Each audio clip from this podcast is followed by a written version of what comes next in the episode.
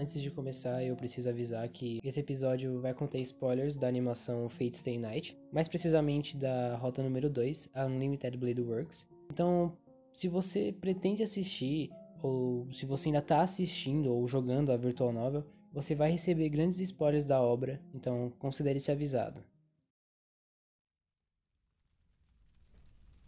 Imagina que você de repente acorda em meio a chamas. Mas você é só uma criança. Você não, não entende nada. Você não sabe onde estão seus pais ou seus amigos. Ninguém. Então você vê um homem que parece estar tá bem feliz por ver você. Depois de um tempo, você agora é a família dele. Você o enxerga como um pai. Afinal de contas, tudo que você conheceu não existe mais e você o admira tanto que se espelha nele, até em seu ideal o ideal de proteger todos, de colocar a vida das pessoas na frente da sua, se for necessário. O ideal de se tornar o herói da justiça. Esse desejo que era dele, agora é seu. Você pode achar isso estranho, porque, afinal, por que alguém ia estar nessa situação? Bom, essa é a história de Emi Yashiro. Bem-vindos ao primeiro episódio do Entre Cenas, um programa especial sobre algumas divagações do podcast Entretudo.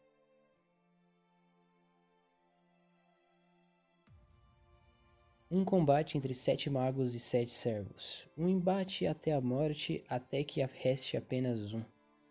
E para esse o direito de um desejo onipotente. Antes da guerra começar, todos os participantes precisam invocar seus servos, ou espíritos heróicos, como eles são chamados. Servos esses divididos em sete classes: o assassino, o arqueiro, o feiticeiro, o sabre, o lanceiro, o cavaleiro e o berserker um embate mortal em busca de satisfazer o desejo egoísta de qualquer pessoa. Essa é a guerra do Santo Graal. Agora eu vou convidar você a imaginar uma situação um pouco diferente, pois vamos colocá-la na perspectiva do mundo de Shiro. Vamos imaginar agora que somos um, um personagem igual ao Shiro, que nós temos esse ideal inquebrável, que nós vamos fazer de tudo por ele. Só que no fim, depois de muito tempo, você se desse conta de que esse ideal te levou para sua, entre aspas, destruição. E se você tivesse que conviver com esse sentimento de que algo tá errado, e em um determinado momento fosse dada a você uma chance, uma chance de confrontar esse ideal, o que você faria? Um homem chamado Spinoza disse que nossas escolhas estão relacionadas com o nosso meio ambiente com a nossa realidade e com a nossa natureza. Tendo isso em mente, essa história gira em torno de dois personagens, Emi e o espírito heróico que se denomina Archer, o arqueiro. Para o Archer, os ideais do Shiro não fazem sentido. No decorrer da história, nós somos levados a acreditar que o Archer pode ser um dos vilões da trama. Afinal, ele mesmo diz que seu maior desejo é eliminar o Emiya. Por quê? Por que ele quer tanto acabar com a vida do garoto? Qual é o problema em querer ser um herói da justiça? Ou por que isso afeta tanto o Archer? E se, e se você pudesse ter a oportunidade de confrontar seus ideais? E se de alguma forma fosse possível com que você pudesse mudar sua perspectiva? Se você tivesse a oportunidade de ver os seus ideais de uma outra maneira? Agora vamos imaginar que se você, após ter lutado tanto por seguir esse seu ideal de proteger todas as pessoas, fosse condenado à morte, o que você faria? Iria continuar com o seu ideal, mesmo sabendo que foram as próprias pessoas que você jurou proteger que agora estão te condenando? Ou você desistiria de tudo? Eu não sei o que você faria, mas eu posso te contar o que o M escolheu.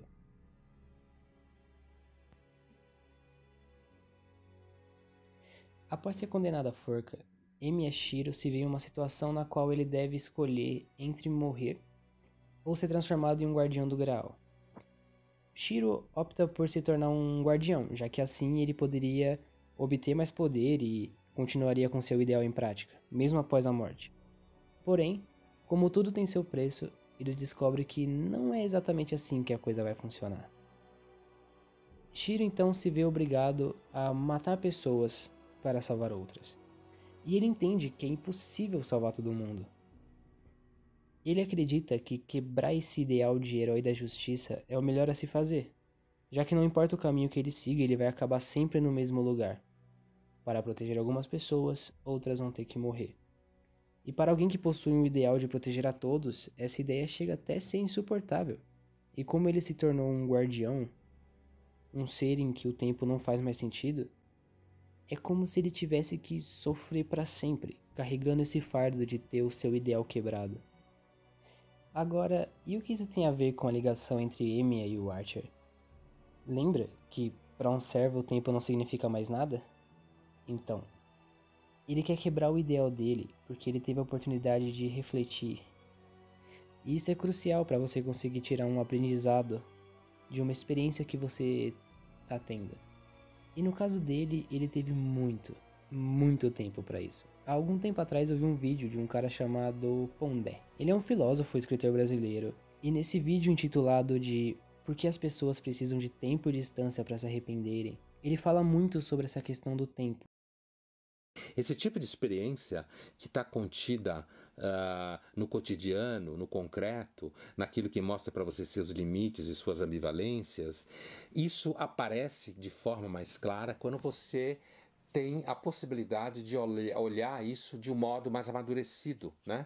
E aqui eu acho que essa distância no tempo e no espaço, é, ela, ela favorece o amadurecimento e de certa forma ela é o próprio amadurecimento.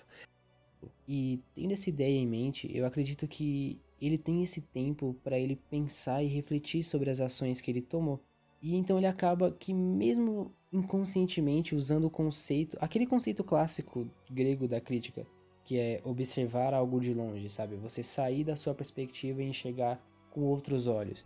Então, ele se critica e coloca suas ideias em xeque. E nesse momento nasce outro homem.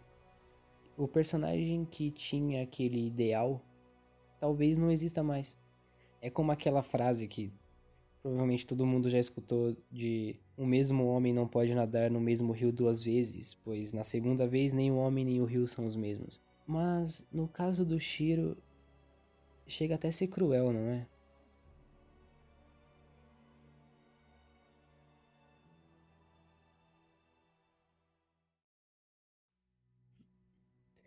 Pensando bem, Provavelmente ele iria continuar seguindo aquele ideal sem pensar e inconscientemente ele acabaria reforçando aquilo cada vez mais.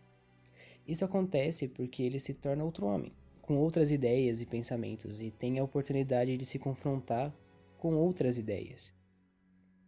Qual é a única maneira de você impedir que algo aconteça se você agora é um ser que não existe mais no tempo normal?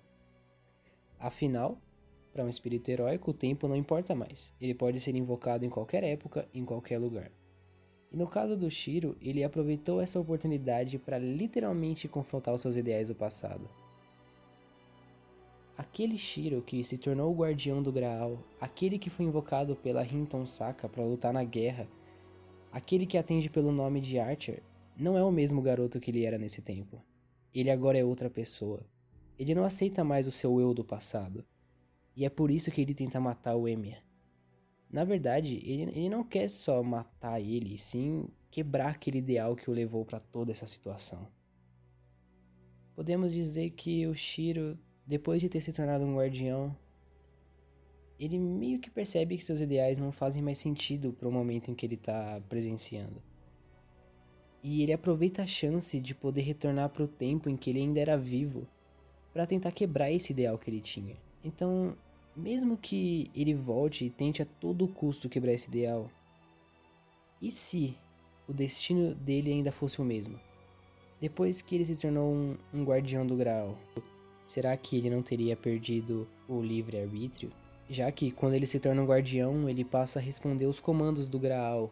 E o Graal é uma entidade que quer manter o equilíbrio do mundo e para isso ele vai utilizar de vários meios, sendo um deles enviar o Shiro, agora que é um guardião, para diversos locais e eliminar as pessoas que estão quebrando esse equilíbrio. E segundo o ideal do Shiro, ele quer proteger a vida das pessoas a todo custo, mas quando ele mata essas pessoas, estaria indo contra o seu ideal, não é?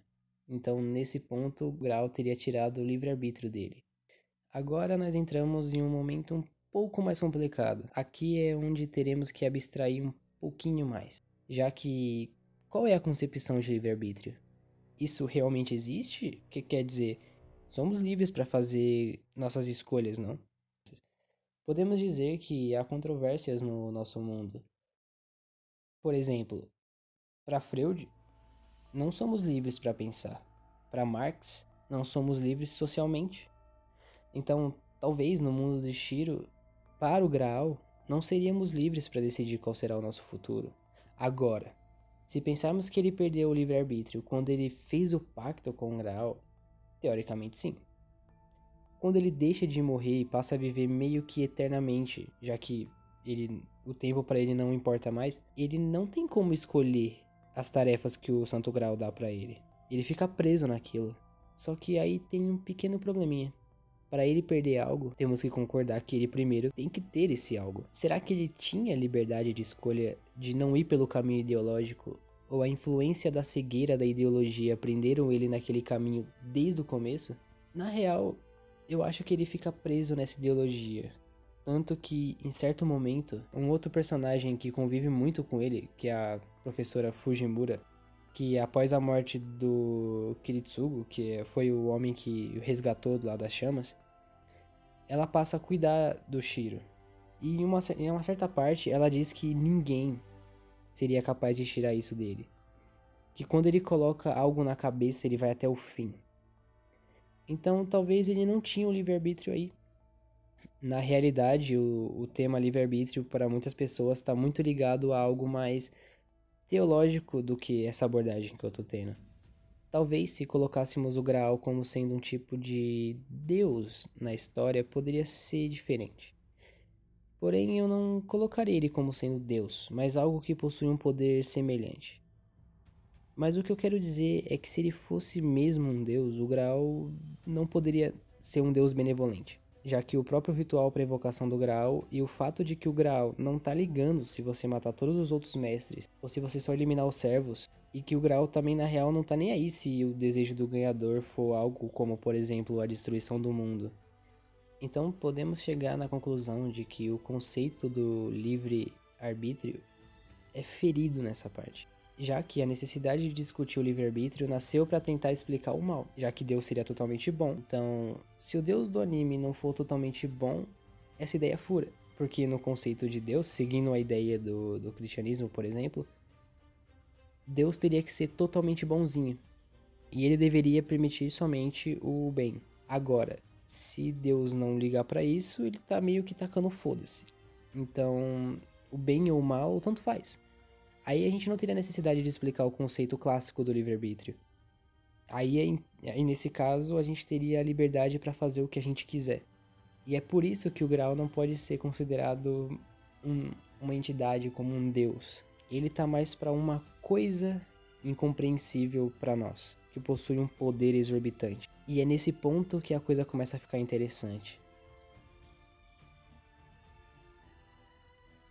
Nesse caso, o Graal até pode ter ajudado ele com isso, afinal de contas, quando ele se torna um guardião, ele recebe o mundo das espadas. E talvez tenha sido esse mundo que possa ter sido o catalisador do início da reflexão. E talvez esse seja o momento em que ele percebeu que tudo o que ele acreditava foi reduzido a uma redoma de realidade na qual as únicas coisas que ele tem são as cópias de todas as espadas que ele já viu. Talvez, então, o Grau nem seja tão mal assim. Ele pode ter sido o catalisador desse pensamento de que o ideal dele não fazia mais sentido. Porque o Grau deu tempo para ele pensar. E como foi dito antes, se não fosse esse tempo que ele teve, talvez ele nem teria feito metade do que ele fez. O Shiro só tenta matar o seu eu do passado porque o seu ideal foi brutalmente esmagado por suas escolhas no futuro. Tanto é que após confrontar o seu ideal e mesmo depois de quase o matar, o Shiro, ou melhor, o espírito heróico Emi Shiro, se convence novamente de que aquele ideal pode ser bonito, mas que ele possui falhas. E o seu objetivo de simplesmente eliminar aquilo se transforma em uma nova esperança. Esperança na qual ele espera que o seu eu do passado possa aprender com tudo que ele viu e meio que reforme o seu ideal e que possa seguir por um outro caminho. Quer saber a minha opinião sobre o Shiro? ele é inocente. Ele é cabeça dura. Ele tem um senso de justiça bem aflorado. Ele quer salvar o mundo. Ele quer seguir o ideal à risca. Então, o que teria levado ele para esse destino seria o próprio ideal? Nem tanto. Porque o que aconteceu foi que é que ele é extremista em relação a esse ideal e paga o preço por isso. Você quer uma dica? Sempre desconfie daqueles que querem a paz mundial. Ou melhor, daqueles que dão fórmulas prontas para isso. Porque não é nem pela, pelo fato da pessoa querer a paz mundial, mas é porque se existisse mesmo uma fórmula pronta para a paz mundial ou uma fórmula para a gente salvar todas as pessoas, a gente nem estaria falando disso, não é mesmo?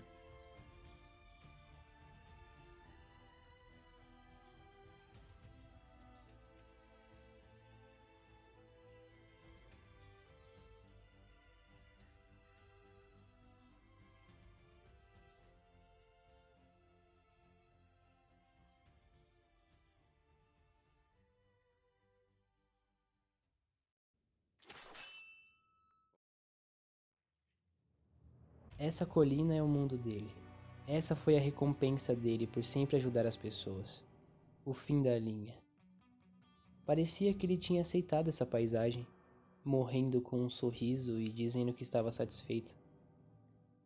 Ele deu duro, tentando alcançar a grandeza, mesmo sendo alguém comum. Finalmente alcançando seu milagre enquanto sangrava. Então ele tem que estar feliz, não é? Se ele fez muita gente feliz, então ele deveria se tornar pelo menos tão feliz quanto todas essas pessoas. Porém, essa não foi a recompensa.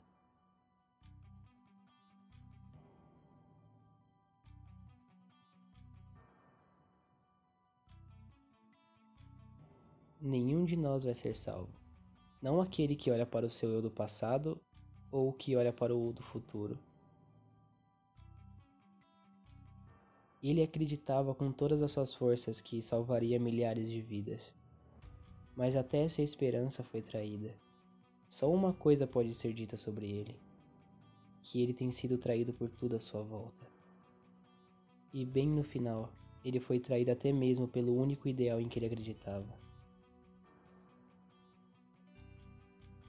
Afinal, I am the bone of my soul.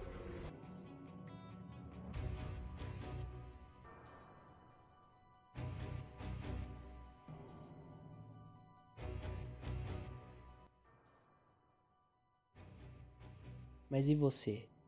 Você acha que esse anime é pura fantasia? Quanto uma ideologia forçada ao extremo pode trazer malefícios para o mundo? No nosso mundo, as coisas não são tão diferentes. O que você seria capaz de fazer por algo que você acredita?